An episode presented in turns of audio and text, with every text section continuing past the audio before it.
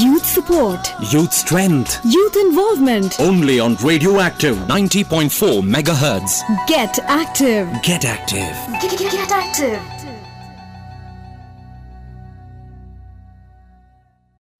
Dear listeners, you're hearing to Radioactive 90.4 MHz, Bangalore's first community radio station. You're now listening to RJ Apurva. As every week, you're hearing to Mano Charche program. In this program, we are going to speak about the third National Online Conference, MECON 2020, on the topic suicide prevention, current challenges and innovations, organized by NIMHANS Department of Mental Health Education. In this conference, we had various resourceful professionals who had come together using the online platform adhering to the current COVID 19 pandemic and shared about various challenges and innovations related to suicide prevention. So, now we're going to listen to the first symposium session, which is about suicide prevention, contemporary approaches. To tell us more about it, we have with us Dr. K.S. Meena, additional professor and head Department of Mental Health Education, NIMHANS, who will share with us about the educational approaches for suicide prevention, empowerment through peer support. So now let's hear from her. And uh, India has the world's second largest number of youth, and it's among the countries with high suicidal rates. Uh, and studies from South India, especially, have reported a high rate of prevalence of suicide in the adolescent age group. And consensus is emerging among researchers and leading policy groups that a broader range of population focused prevention approaches is very much needed to reduce the suicide rates. Mental health professionals can play a very key role in youth suicide prevention programs. And studies from high income countries have proposed various suicide prevention strategies in uh, reducing suicidal behavior among young adults. And peer led interventions have been applied to prevent various health behavioral problems and may be an important complement to individual level suicide prevention approaches. So, a lot of studies have been uh, looked at, you know, tapping the potentials of the young adolescents and how they among their contemporaries in colleges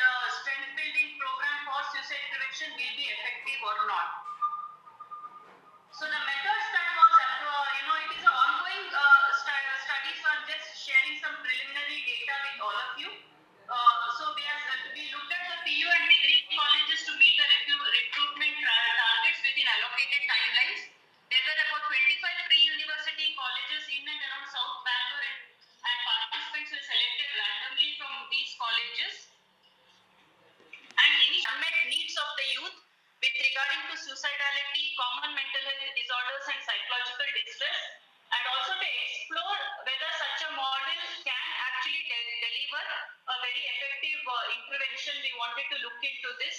We wanted to see what is uh, uh, the subject experts and the students themselves have to say about such a model.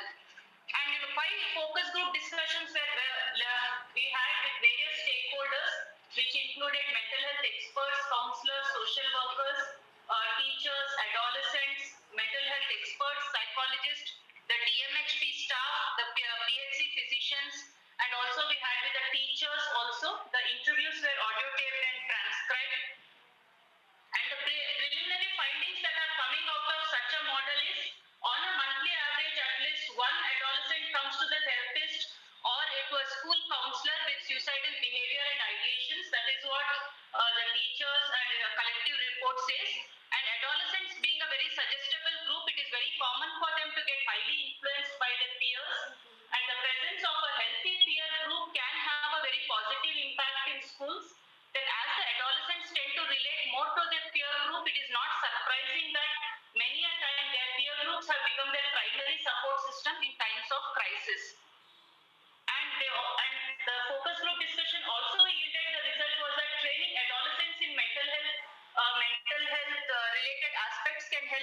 ways with regarding to suicide prevention.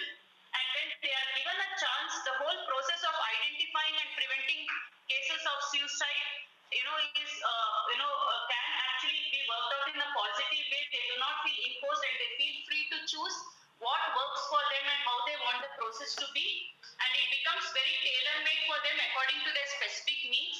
And training peer groups in mental health can also help in creating as advocates for mental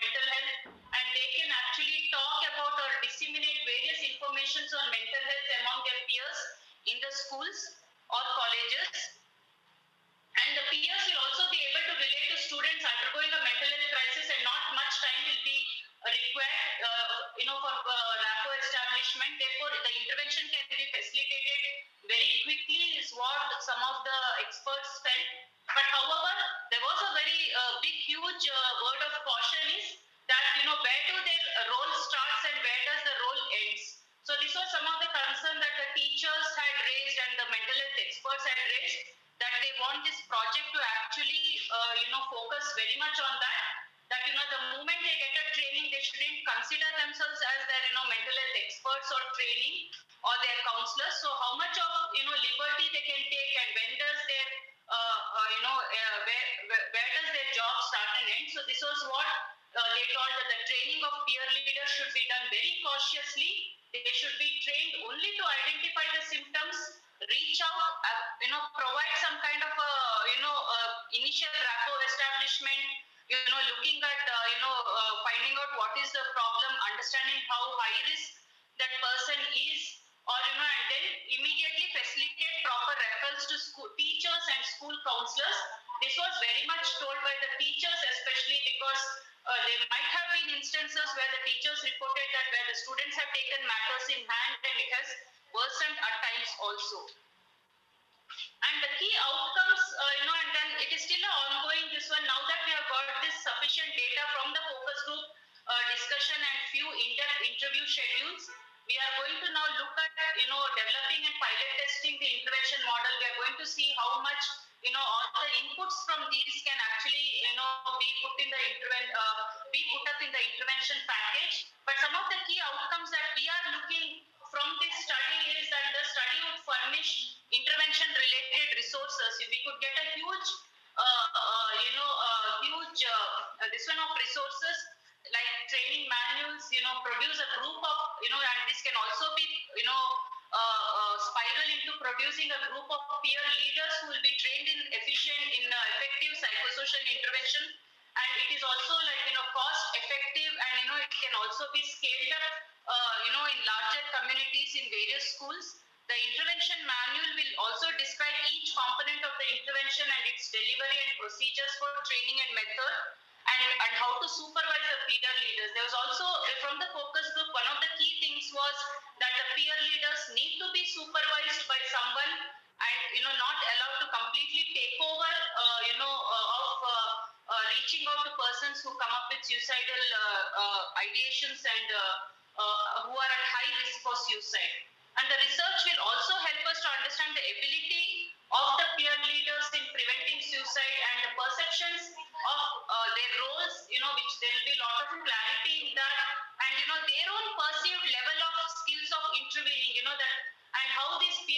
you know, and the other concern was how are you going to, you know, select the peer leaders on what category or what basis, how are you going to do that?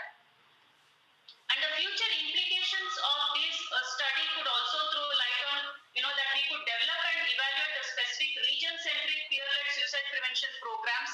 And, you know, we could even understand an appropriate population-based psychosocial uh, intervention module for suicide prevention among young adults that will work for a country because we see that we are a very diverse population and the culture and uh, uh, the system of uh, intervention and all keeps changing uh, you know, from uh, one uh, state to another state, or you know, the way the cultural influences are there, you know, can actually significantly. Uh, we could look at the outcome of these uh, studies. So you know, we need to be very culture specific. That is why we have written that it's a contextually sensitive peer-led uh, suicide prevention program. And the models proposed internationally for suicide prevention cannot be implemented in country owing to serious financial and resource constraints. So constraints. So this kind of a model might be, uh, you know, can look at how cost effective this can be. And these findings may also suggest that a peer-led intervention may be an important complement to other intervention strategies designed at reaching high-risk uh, youth. And the research will also facilitate the conduction of campaigns by trained peer leaders which will proactively involve the adolescents. We would also look at how the peer leaders can actually effectively bring out campaigns, mental health campaigns in the colleges based on, uh, intervention that how they can disseminate uh, various uh, information about mental health crisis and you know its risk for suicide by adopting various uh, programs like drama or theater or street plays or you know even through you know there are a lot of studies which shows uh, how SMSs can be effective or you know how WhatsApp groups or how you know small documentaries. So we leave that for the peer leaders to come up with effective ways of disseminating information. Further research can also focus on training these peer leaders to look out not only for suicidalities in a fellow peer, but also symptoms related to common mental disorders and other psychological distress, which over a time may pose a risk for uh, suicide. And early identification can facilitate proper referral, which will reduce the treatment gap in the adolescents. So this is the end of my presentation and I'll uh, uh, further maybe in the next sometime we will also share the outcome of the final research project with all of you. And we also look forward if